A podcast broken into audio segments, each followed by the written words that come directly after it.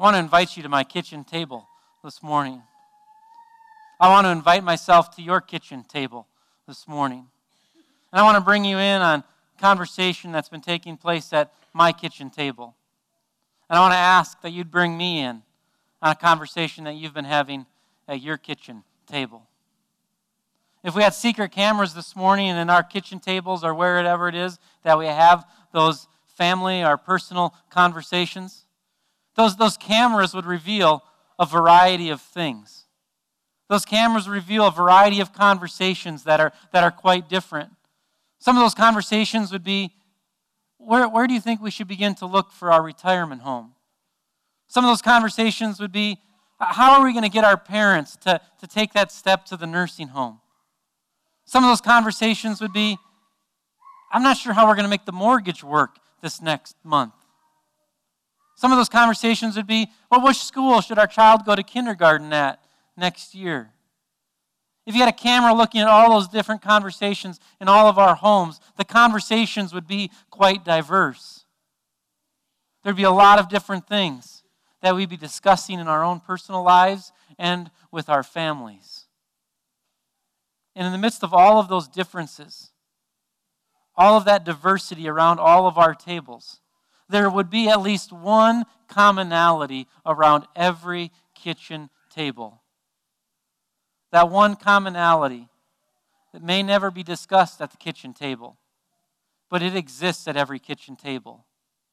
That commonality is death. That commonality, in a broader sense, is the need for hope. The need for something promising in the midst of difficulty. One commonality we all share we're headed for the exact same destination. Every single one of us. Not just every single one of us, but every human being that has ever existed. That's not me sharing this morning. That's science sharing this morning.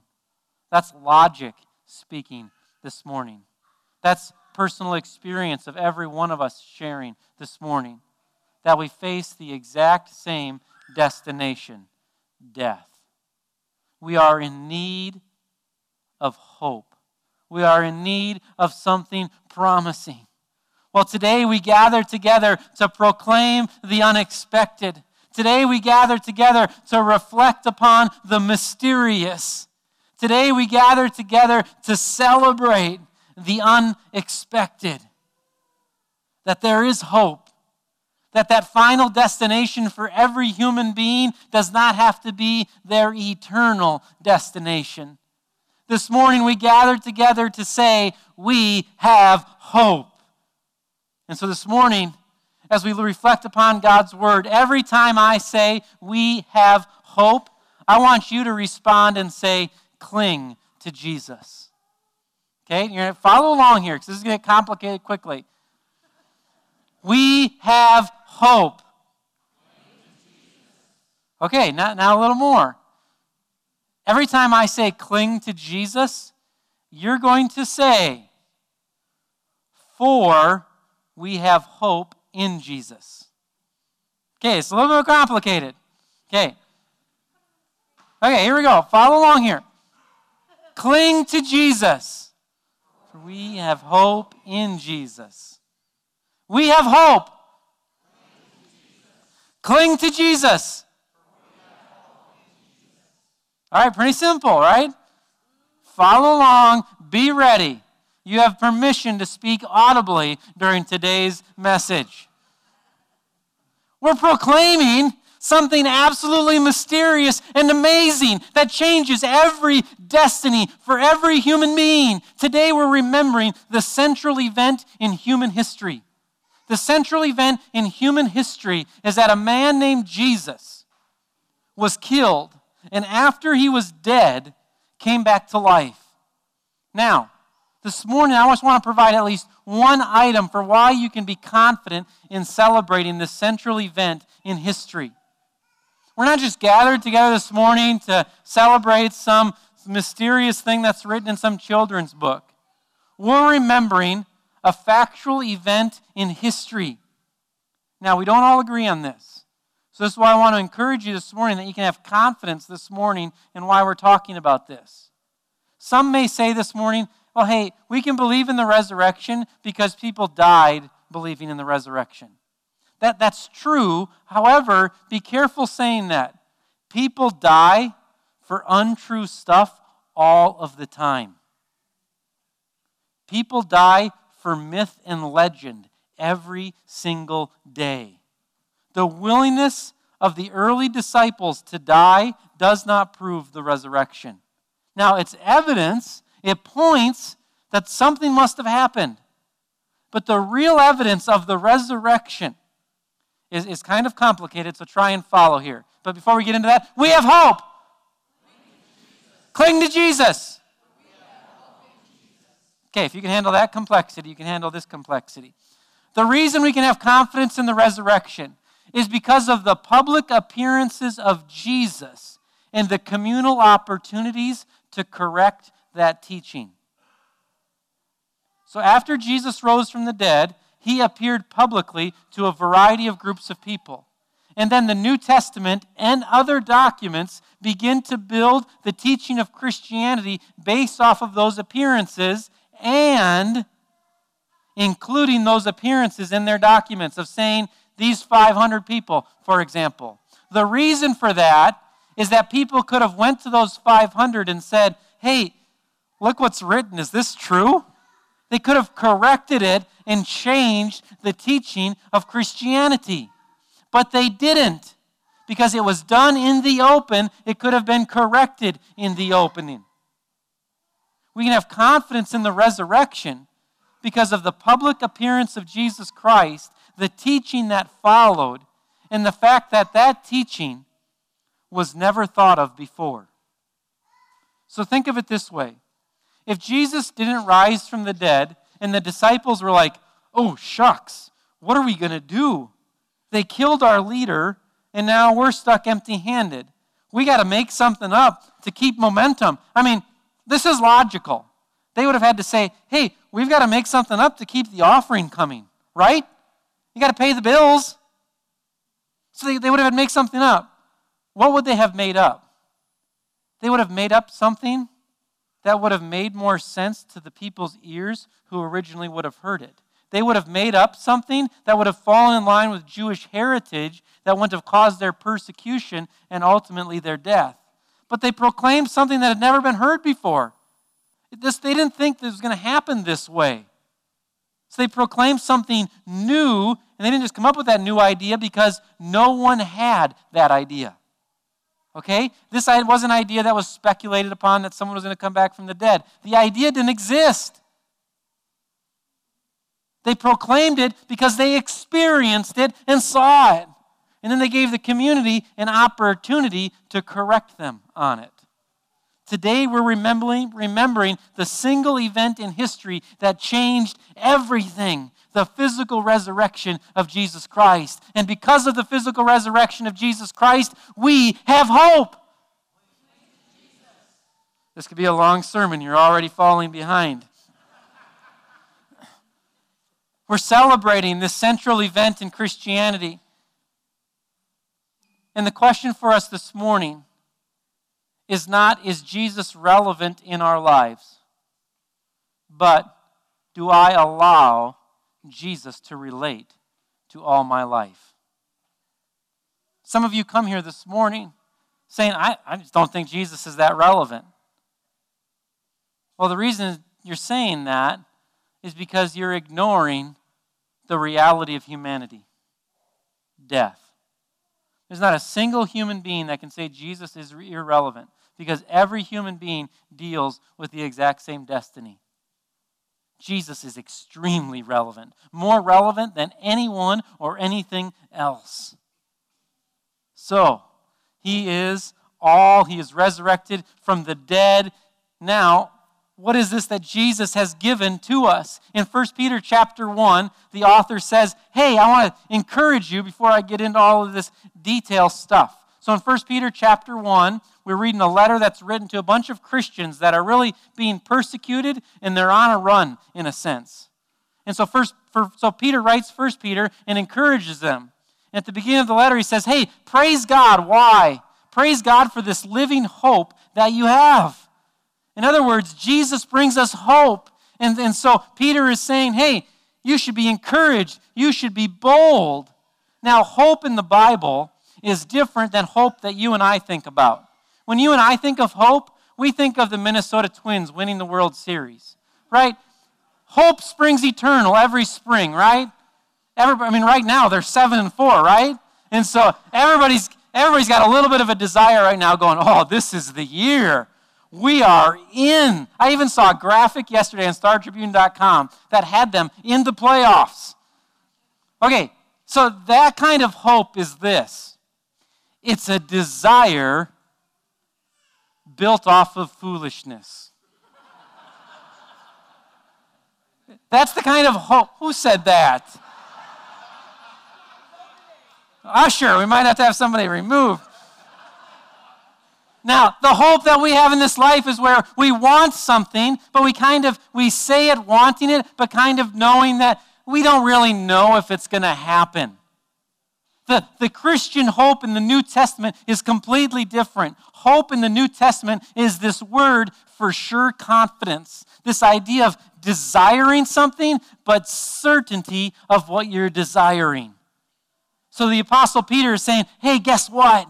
You can have sure confidence in the resurrection. You can have sure confidence in this hope. Therefore, you have this living hope. This living hope, what is it? In 1 Peter chapter 1, if you have your Bibles open, look with me there. Let's look and see what is this hope. 1 Peter 1, verse 4. 1 Peter 1, verse 4. So, what is this hope? This thing that we're hoping for, that we have sure confidence in that's coming. Verse 4, he says this You have hope that you have an inheritance that is imperishable, undefiled, and unfading. How many of you like the idea of an inheritance? People, it's Easter, wake up a little bit. And you shouldn't lie in church on Easter. How many of you want an inheritance? Every hand should be going up. Everybody wants an inheritance. Well, how about an inheritance that does not perish or fade?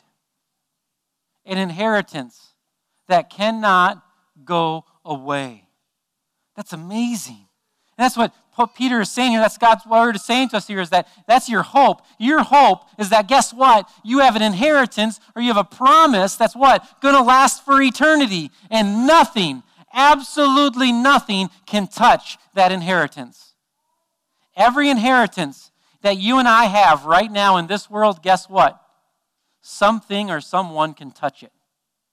The United States government, a robber, a fellow family member, rust or dust. Something or someone can touch every inheritance we have here on earth. But God's word is saying the ultimate inheritance that you have, guess what? No one can touch it. Why? Look with me here at verse 4. Kept in heaven for you.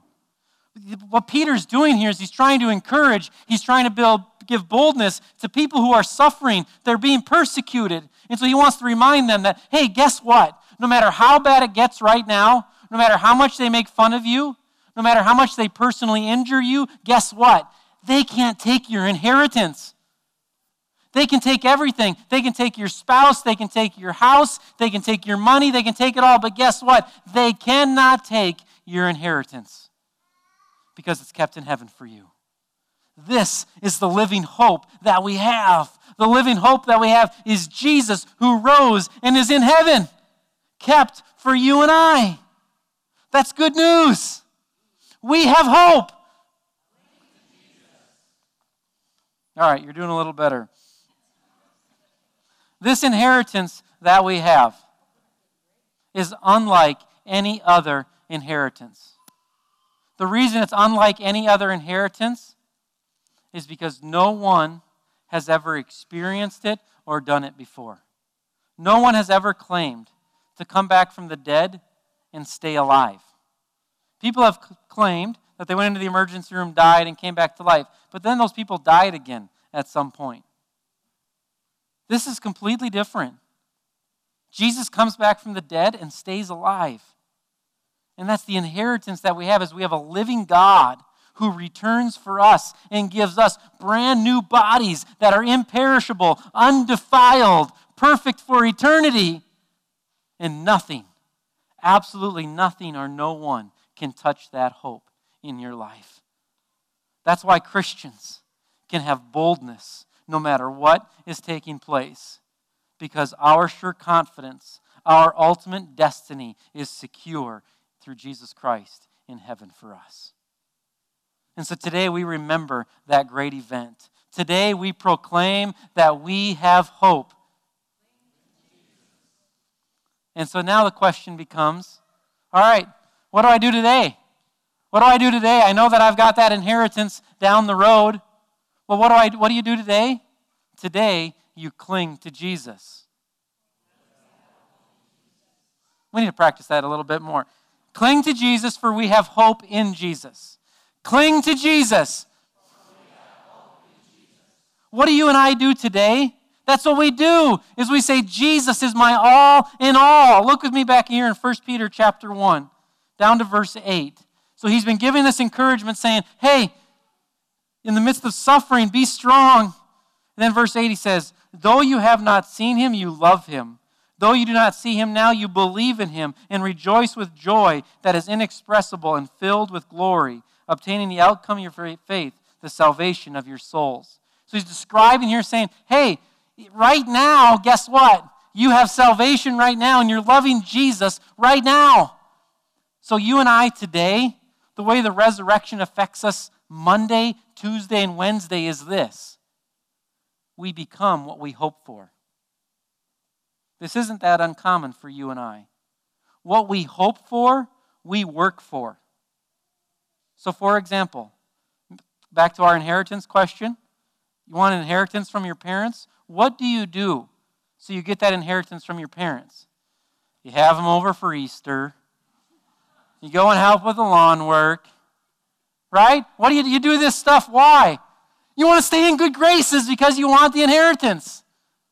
So, what you hope for, now some of you are like, hmm, I wonder why my kids are having me over today. It doesn't happen with everyone. So, what you hope for is what you end up working for. Every sports team starts at the beginning of their season saying, We hope to win it all. So, what do they work for? They work to win. If our hope is Jesus, what do we then become? We become like Jesus. In 1 John 3, verse 3, it says this In him who we hope, just as he is pure, we become pure. So 1 John 3 is saying, hey, you're hoping in Jesus and he's pure, so therefore, guess what? You're going to become pure yourself. Because what you hope for, you work for. So, how does the resurrection affect us today? The resurrection affects us today by clinging to Jesus. And when I cling to Jesus, I become like Jesus. You and I are really good at imitation. We, we do this. Every human being does this, every age. You imitate people really, really well. Look at what you're wearing today. There's not an original dresser in the crowd, I don't think. Right? You're some of you are like, yeah, my spouse is about as original as it gets. Anyhow, you are imitating a style that was put in place by someone else. We were at gymnastics with my young daughter, and they were kind of throwing around this beach ball. As they're throwing around this beach ball in the circle, you know, some kids are kind of just wandering like this. And of course, my kid is the perfect athlete and the great participant, so is fully engaged but they're throwing the beach ball around, and this one person just winds up with the beach ball over the head, top like this, boom, right at this other girl just kind of standing here, and gets boom, right in the face. So the teacher kind of says, okay, let's be ready for the pass, and let's pass nicely. So that young girl picks up the beach ball. What does she do? Boom. Next kid right over. Where does she get that idea from? She imitates what she sees. You and I do it all the time. We imitate other people, we imitate culture, thought patterns, actions, and styles. The question is not, are we imitators? The question is, am I imitating Jesus? And if Jesus is our hope, we work to become like Jesus. Because if Jesus is our hope, we cling to Jesus. Thank you. Thank you. A plus, second row. Everybody else, come back to confirmation at noon. Today we celebrate and we remember the greatest event in history, the resurrection of Jesus Christ that brought us hope for eternity. And because it brings us hope for eternity, we cling to the one who is our hope. Let's return to the kitchen table this morning.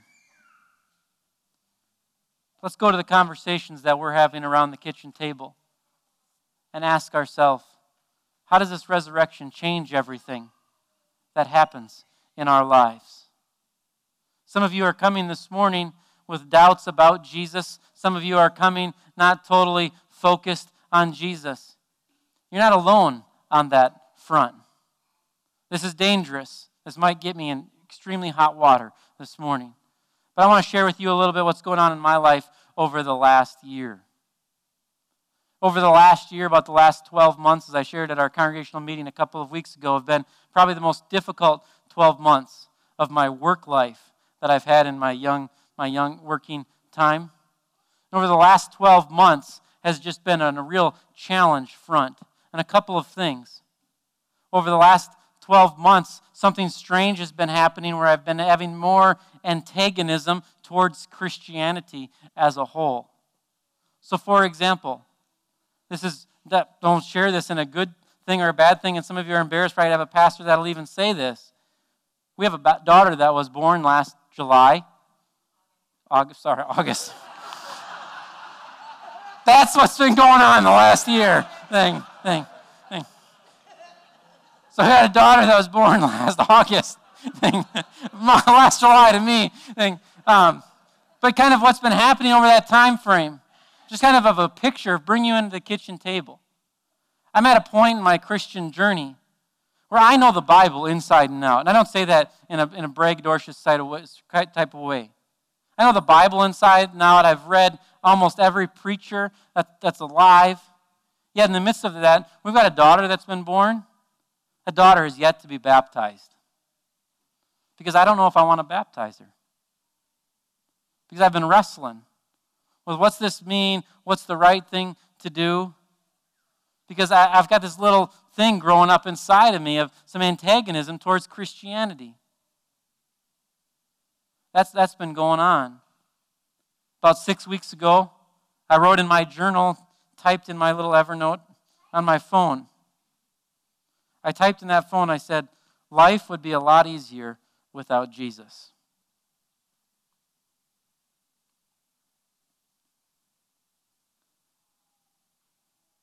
I wrote that because I every stressor at that point was somehow connected to Jesus.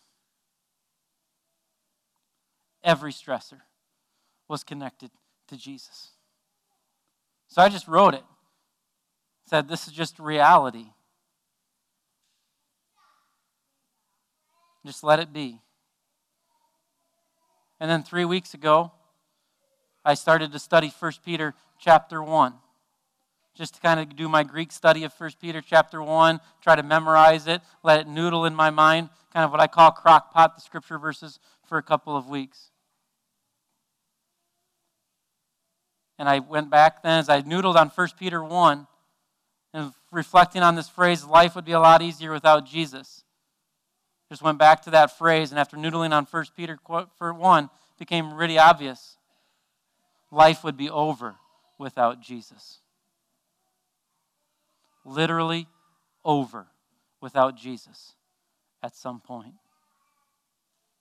So there may be stress connected to Jesus. But guess what?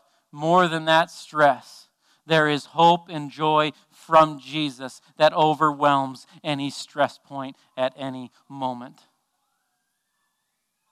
And so, what's happened to me over the last year, and I'm not there yet, still wrestling with some of this stuff.